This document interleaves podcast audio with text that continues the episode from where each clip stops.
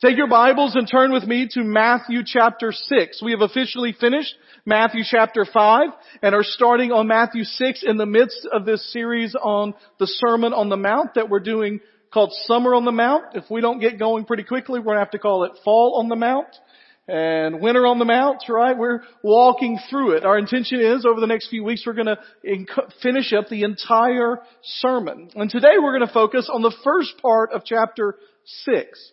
Let me ask you a question before we get started, and this is a, not a rhetorical question. This is a question that requires audience participation. So you tell me, who is your favorite actor or actress? Right? Who's your favorite actor or actress? Tom Hanks? Hey, we've had, listen, we did this last night and today, and both times the first person mentioned was Tom Hanks. Alright, somebody else? We heard three or four there. Who else? Meryl Streep. All right, we got that. Anybody else? Last, Matthew McConaughey. All right, here we go. Last night we had Tom Selleck. I don't think that was for his, his great acting chops. I think that was mustache. I gave Diana a hard time last night because hers is Russell Crowe and asked her why is it Russell Crowe and she said he's a good actor and he's not bad on the eyes, right? So what makes a great actor or actress? What makes, what makes someone say, you know what, that person is a great actor? So take Tom Hanks, for example. Tom Hanks was mentioned last night and today. What makes Tom Hanks a great actor or actor? Uh, he's not an actress. Well, bosom buddies maybe, but he was, what makes him a great actor? He transforms into his role, right? And so you believe him. And so when you think about Tom Hanks, you know, some actors you think, well, that, I remember them for that specific role. You think of Tom Hanks, he's played so many different roles, and each one you feel like he becomes that character. That he does a great job of portraying that. I was looking up just some interesting facts about the history of acting. I know that's what you all do every week. Um, but I was looking up this week, and I don't know if you know this, but most people trace the origins of acting and even theater to ancient Greece. And they say the first actor was a guy named Thespis, like thespian, who stepped on stage and spoke and acted out someone as something else in ancient Greece. Now here's what's interesting. They had a word for the person that would put on a mask and act out these performances. In fact, what would often happen, it was be a one-man show, that he would orate, he would start it, and then he would put on a mask for one character, take that mask off, put on another mask, and play a different character. Does anybody know the ancient Greek word for the actor? Here, I've got it for you. I'll show it to you real quick. Here is that word. That makes a lot of sense to you, doesn't it, right? It's Ubocrates. Now here's the thing. If you just take and what we call transliterate, which just means write the English equivalent letter for what is there, this is what you get. Hypocrites. The Greek word for an actor was a hypocrite. Because it was someone acting under, that's what it literally means, a mask. Portraying something they were not. Now the reason this word is important is because in Matthew chapter 6, in the first 18 verses of Matthew chapter 6, Jesus uses that Greek word I just showed you a minute ago is used three times in this passage. In fact, some people think that the modern understanding of the word hypocrite as someone who is not what they say they are, right? When you say hypocrite today, the first thing you don't think is awesome actor. Right? You think someone that's not doing what they say they are. They're not acting out what they believe. Most people trace the transformation of that word from something of an actor, esteemed actor even, to someone who is not what they say to the teaching we're going to look at today in Matthew chapter 6. In those verses, three times Jesus talks about genuine, authentic devotion versus hypocritical devotion. And in the sermon so far, he has talked about the essential elements of Christian character and the influence of his followers and the world around us, talking about salt and light, the righteousness of his followers and how we relate to others. And then he's going to turn in chapter six and talk about how we relate to God. Now here's what's interesting about that to me, is that it's almost the inversion of the Ten Commandments. If you remember in the Ten Commandments, the first four commandments, right, are all about your relationship with whom? God. And then the last six are about your relationship with other people. Well, what he does in the Sermon on the Mount is he flips that. And so he talks about do not murder, do not commit adultery, do not, you know, that you've heard about divorce and you've heard about name calling and you've heard about walking the extra mile. Like he does all of that. But then he comes in the first part of chapter six and says, now about those things that you do to draw closer to God. And so these verses are all about how we relate to the Lord. And as he teaches through this, He's going to talk about devotion to the Lord that is contrasted from the hypocrites and authentic people of faith. By the way, before we delve into this, just so you know, Jesus had some of his harshest critiques in the entire New Testament pointed at people who he called hypocrites. People that were out and out sinners, people that were, were not like shy about their sinning, he did not treat as harshly as he did those who claimed to be one thing and were actually another.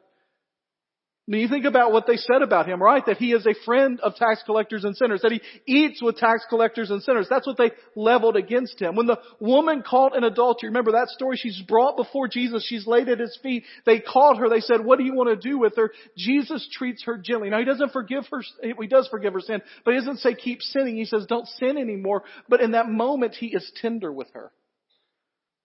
And yet with the Pharisees, who he often called hypocrites, he calls them brood of vipers and tells them they are whitewashed tombs. And there's a whole section in Matthew where he gives woe to the Pharisees, W-O-E, judgment on the Pharisees. Matthew chapter 5 verse 20 that we've talked about every week since, he says, unless your righteousness is better than them, then you won't even enter into the kingdom of heaven. And there is no doubt that while he's speaking the Sermon on the Mount, there are Pharisees and scribes that are listening to him. And they would have had their attention piqued when he said, Your righteousness got to be better than them because they thought they had it figured out. And so he's going to speak indirectly to them. In fact, it's not really a, a, a it's not really an ancient subtweet where he calls them out without using their actual names. But it is sort of like that because when he says hypocrites, he's talking about their religious leaders. So here's what we're going to do. We're going to read the entire passage of chapter 1, or chapter 6, verses 1 through 18, skipping some part in the middle that we're going to come back to next week. And then we're going to talk about three things that we see about authentic devotion as opposed to hypocrisy. Starting in chapter 6, verse 1, it says this. Be careful, or take notice, or watch, not to practice your righteousness in front of others to be seen by them. Otherwise, you have no reward with your Father in heaven. And then he gives three examples about what he means by this, and all of them are important things in drawing closer to the Lord and are commands given in the Old Testament for how we live our lives. Verse 2. So whenever you give to the poor, don't sound a trumpet before you as the hypocrites do in the synagogues and on the streets to be applauded by people. Truly I tell you, they have their reward. But when you give to the poor, don't let your left hand know what your right is doing, so that your giving may be in secret. And your Father, who sees in secret, will reward you. And whenever you pray, you must not be like the hypocrites, because they love to pray standing in the synagogues and on the street corners to be seen by people. Truly, I tell you, they have their reward. But when you pray, go into your private room, shut your door, and pray to your Father who is in secret.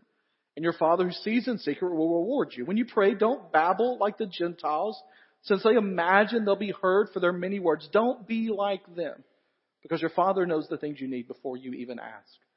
Now next week we're going to talk in detail about the Lord's Prayer, so I'm going to just kind of jump verses 9 through 15 for a moment and go to verse 16.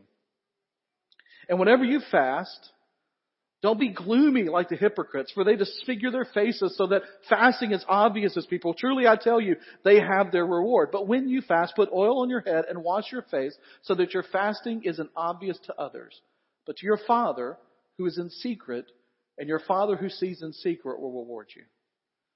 Now here's the thing. These obviously follow a pattern. There is a general statement at the beginning and then three examples, and each example is don't do this, but do this, and your Father who sees all will reward you. And so when we think about the difference between authentic faith and hypocritical faith, there are three things that come to mind out of this passage for me. And the first thing is, and perhaps the most important thing that he's driving is, that authentic devotion is not a public performance. Authentic devotion to the Lord is not a public performance. Now he says this right there in verse 1. Be careful not to practice your righteousness in front of others to be seen by them. Now first of all, let me just ask a question. Do you remember a few weeks ago when we talked about being salt and light? Do you remember that? Some of you? Maybe. Yeah? Some of you like, I didn't hear that one. Okay. You know the general idea, right? In that passage he says, and let your light shine before men. Do you remember that?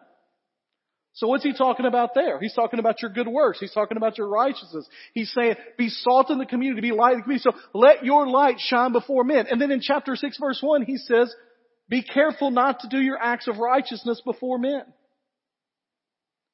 So here's a question. Is Jesus contradicting himself in chapter 6 verse 1 verse chapter 5? We're in a church. The answer is no. Alright? Okay? Now that doesn't mean just because we're in a church it's no. Here's what's happening. It shows off the point he's making about public performance. The difference in the two of them is in the motivation of doing them. So here it is be careful not to do your acts of righteousness before men to be seen by them.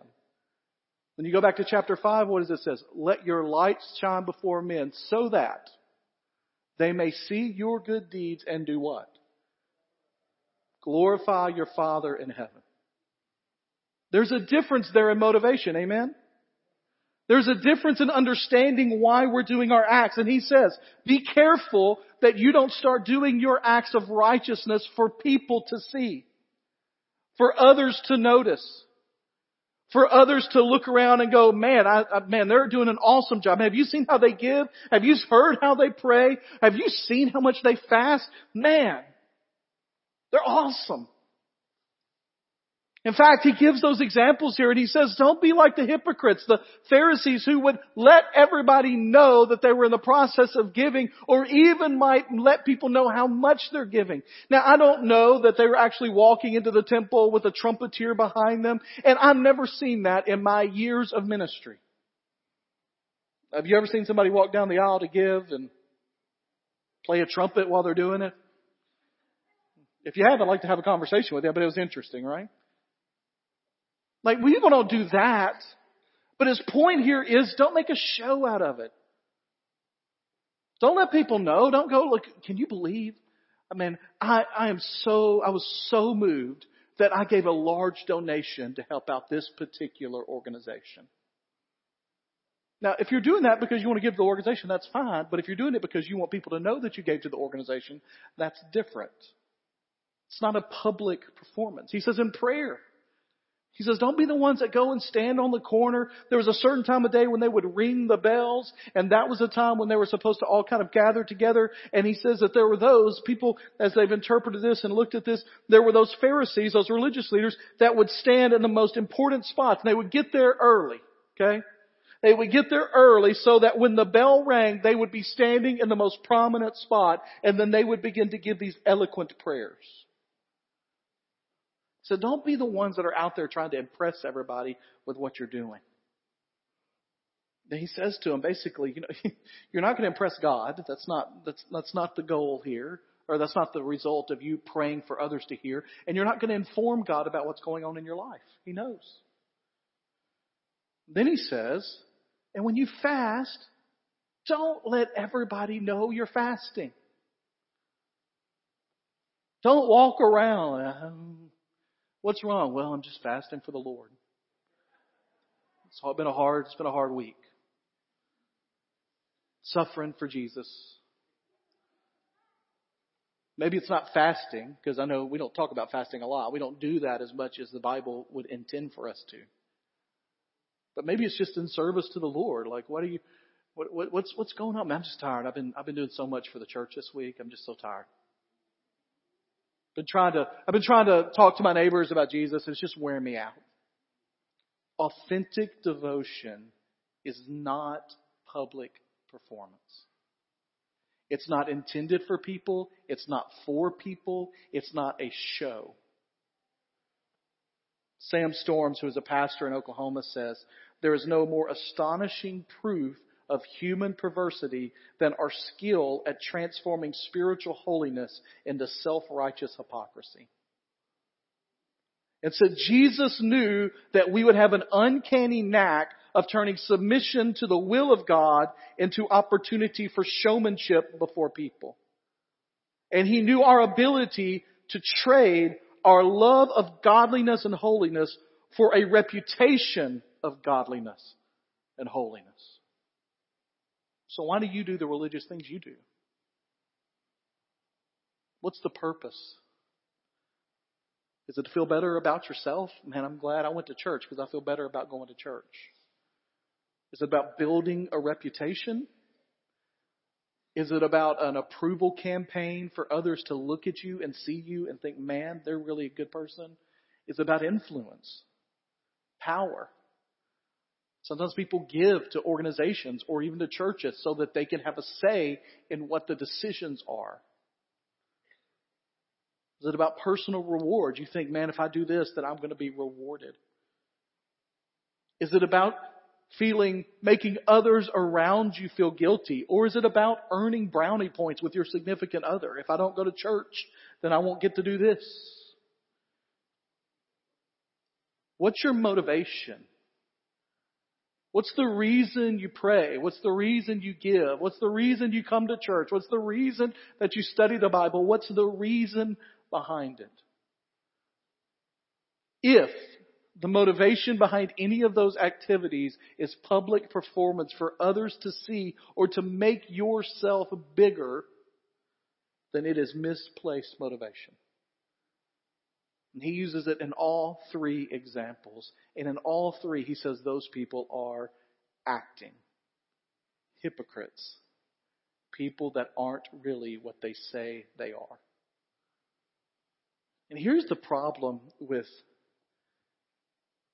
hypocritical behavior, which let's just get on the table. If we all look back on our lives, we all have hypocritical behavior. We all have things that we, we believe. And sometimes we firmly believe them. And then as we live out our lives, we are not as good as living out what we believe. Sometimes we condemn the things in others that we know are problems in our own lives. I talk about this with my kids, you know, that one of the things that I learned very quickly in parenting and have learned over these almost 18 years, 17 and a half years I've been parenting is this, that the things that I don't like about myself drive me absolutely nuts in my kids. Can I get an amen in the house of the Lord? Like things that I'm like, man, I, I wish I didn't have that trait. And I'll look at my kids sometimes and I'm like, man, why couldn't you have gotten something from your mother on that part? Right?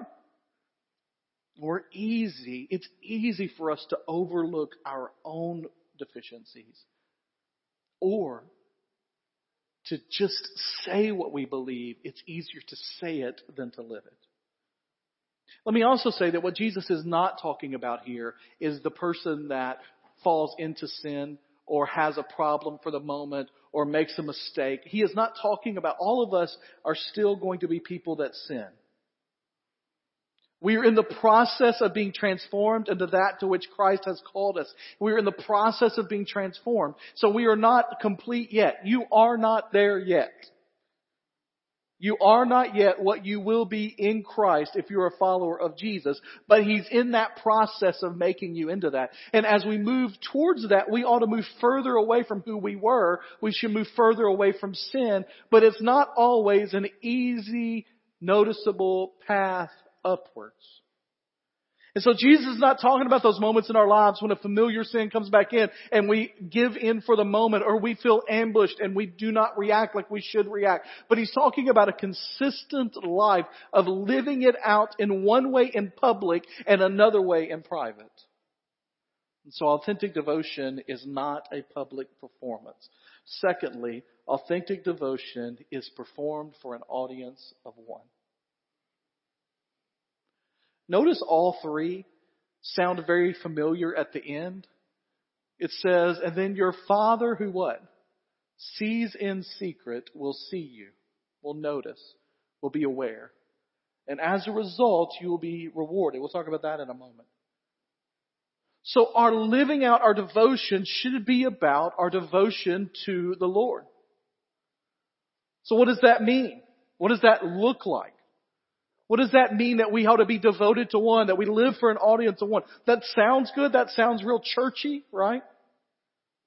Hey, just live for an audience of one. Don't worry about everybody else. Just live for the Lord. But what does that mean? Well, there are a few things it means. First of all, it means these three things that he's talking about and other things too, but these three things in particular, giving and praying and fasting. First of all, it means is that we do those things. He is in no way saying here, don't do that. Never do that.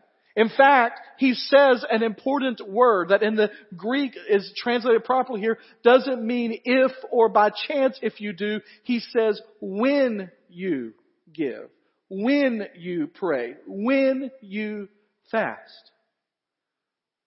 The first step for us in authentic devotion is to do the things that will draw us closer to the Lord on a regular basis, even systematic basis.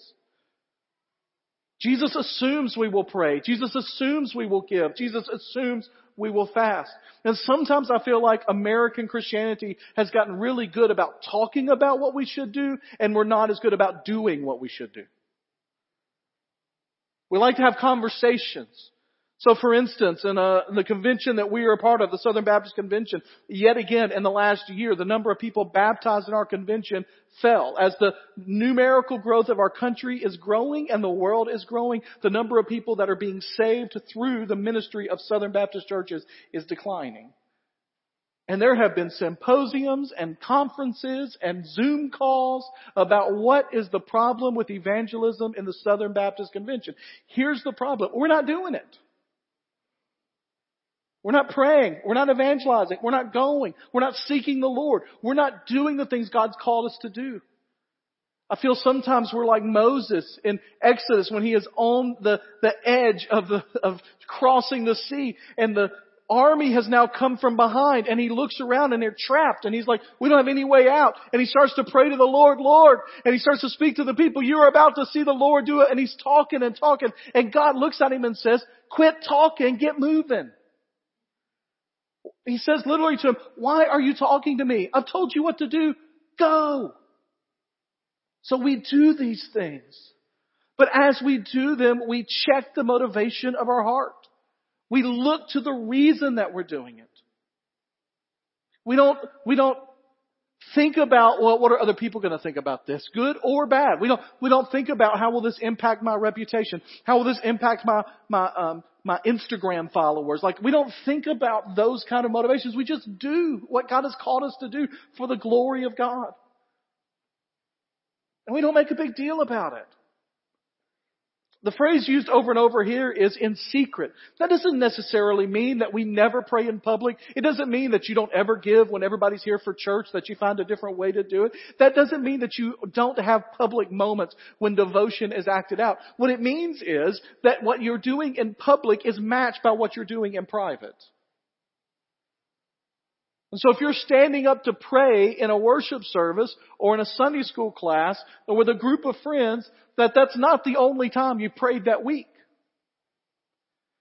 We do things without public consumption in the privacy of our hearts and our homes for the glory of God. Now he talks about in prayer that we have a, goes into our prayer closet or into our room. And, and that doesn't necessarily mean you have to have a room specified in your house as your prayer closet and that's all that it is. If you have that, that's awesome. But it just means that you have a spot or you have a moment or you have a routine where you spend time regularly with the Lord by yourself. And then he tells us just to be simple and say what we mean in the midst of that. That authentic devotion doesn't try to come up with the most flowery words we can imagine. I grew up in uh, in rural West Tennessee. And for the first five years of my life, I went to a small country church called Southside Baptist Church. Great church, great foundation for me. But it was a bunch, it was a group of people that were just common people. I loved them. Used car salesmen and farmers and factory workers. And when they got up to pray on Sunday morning, sometimes it sounded like an Oxford lecture had broken out. O thou mightiest Father of the utmost heaven, wherefore may I go into your presence? I was like, I, that is not what you, you sound like normally. God knows your educational level. He knows we're all from the South. He knows Brett again and makes fun of me for my Southern sayings. It's alright. And when I go to the Lord, I don't try to talk like somebody else. You just be who you are. You talk like you talk. Now, some of you may have to clean up if you talk some other way sometimes. But the Lord knows that too. But my favorite stories along those lines was when I was in Ripley, we had a, an evangelist come by the name of Ken Freeman. I don't know if any of you have ever know Ken Freeman or met Ken Freeman, but Ken Freeman had a uh, a cross shaved in the back of his head, and he was wild, and I loved it. We were we were eating one day. At, he wanted to eat every day at the Ripley Chinese restaurant which was probably the rest, best restaurant we had in Ripley, but it was still a Ripley Chinese restaurant, alright? That's where we want to eat every day. So we go every day and we eat, we talk over that and have conversation. And one day he said, uh, we were talking about the, the night before, we had a couple of kind of people that were far from God come and ask questions about the Lord, which is what we wanted. And he said, can I tell you? He said, when I got saved, you would not believe how far I was away from the Lord. He's written a book about it. It's fascinating, the story he has. But he said, I remember the first youth group I went to after that. And he said, I didn't know anything. And I get in youth group and they're saying, hey, who wants to pray? Who wants to close us to pray? And he said, I looked around, all these people have been in youth group for years and none of them raised their hands. He said, I've been saved three days. I go, I'll do it. He said, after the prayer, the youth minister came in and said, you use some words tonight we don't ever use in the church. He said, because I was just talking like I was. Here's what I say to you. God's more concerned in you being who you are than in you sounding exactly right. In fact, he compares it to, he talks about the pagans who think if they just say enough words in the right way, in the right mantra, in the right chant, if they say it the right way, then God will do something. What I think is fascinating about that, we're going to talk about the Lord's Prayer next week. What I think is fascinating about that is he says right before the Lord's Prayer, he says, now don't go out there and just list off a bunch of words thinking that the words themselves will make a difference and don't make it a mantra, don't make it a chant. And he says that right before the prayer that has been used more than any other prayer in the history history of the world for that exact purpose. That somehow if we can say the Lord's Prayer, I love the Lord's Prayer. To talk next week. It's an in-depth thing. I have no idea how we're going to fit the entire Lord's Prayer into one week. But we're going to try. I love it. But it's not intended to be that thing that you say before you run out onto the football field. To give you extra protection without meaning what it actually says. It's authentic devotion is for the Lord with a motivation for Him. It's matching private and public. It's simple and it is what you mean. I think about the biblical example, I think when he talks about the pagans babbling is Elijah on Mount Carmel when he is there and they have laid out the sacrifice and he's having the contest with the prophets of Baal. And it says the prophets of Baal went on for hours screaming to their God, cutting themselves, looking for any way possible for their God to show up. And Elijah, when all of that's done, gets them to wet down everything and then just says, Lord, send the fire, and it comes. Simple to the point from your heart. And here's the last thing we see from this passage, and then we're done. Authentic devotion will be rewarded. I'm just going to list a bunch of things here because what I want you to understand is it doesn't necessarily mean the way you think. Sometimes people use these phrases and they turn them into something of a prosperity gospel that if I give to the Lord, the Lord will give to me. If I pray to the Lord, the Lord will bless me. And what they mean by that is that God's going to do something for me here and now that I think is a blessing. And so the most obvious ways are when you're watching TV and a, pa- and a pastor on TV says, if you'll send me a thousand dollars, God will send you ten. That's not what Jesus intends here. The, the, the more subtle way that we do that is if I do this, then God's got to protect me here. God's got to take care of me. God's got to give me this. you realize God doesn't have to do anything except be true to the character of who He is already. So what kind of reward will it come? Because every one of them says, your Father who sees in secret will see and reward you.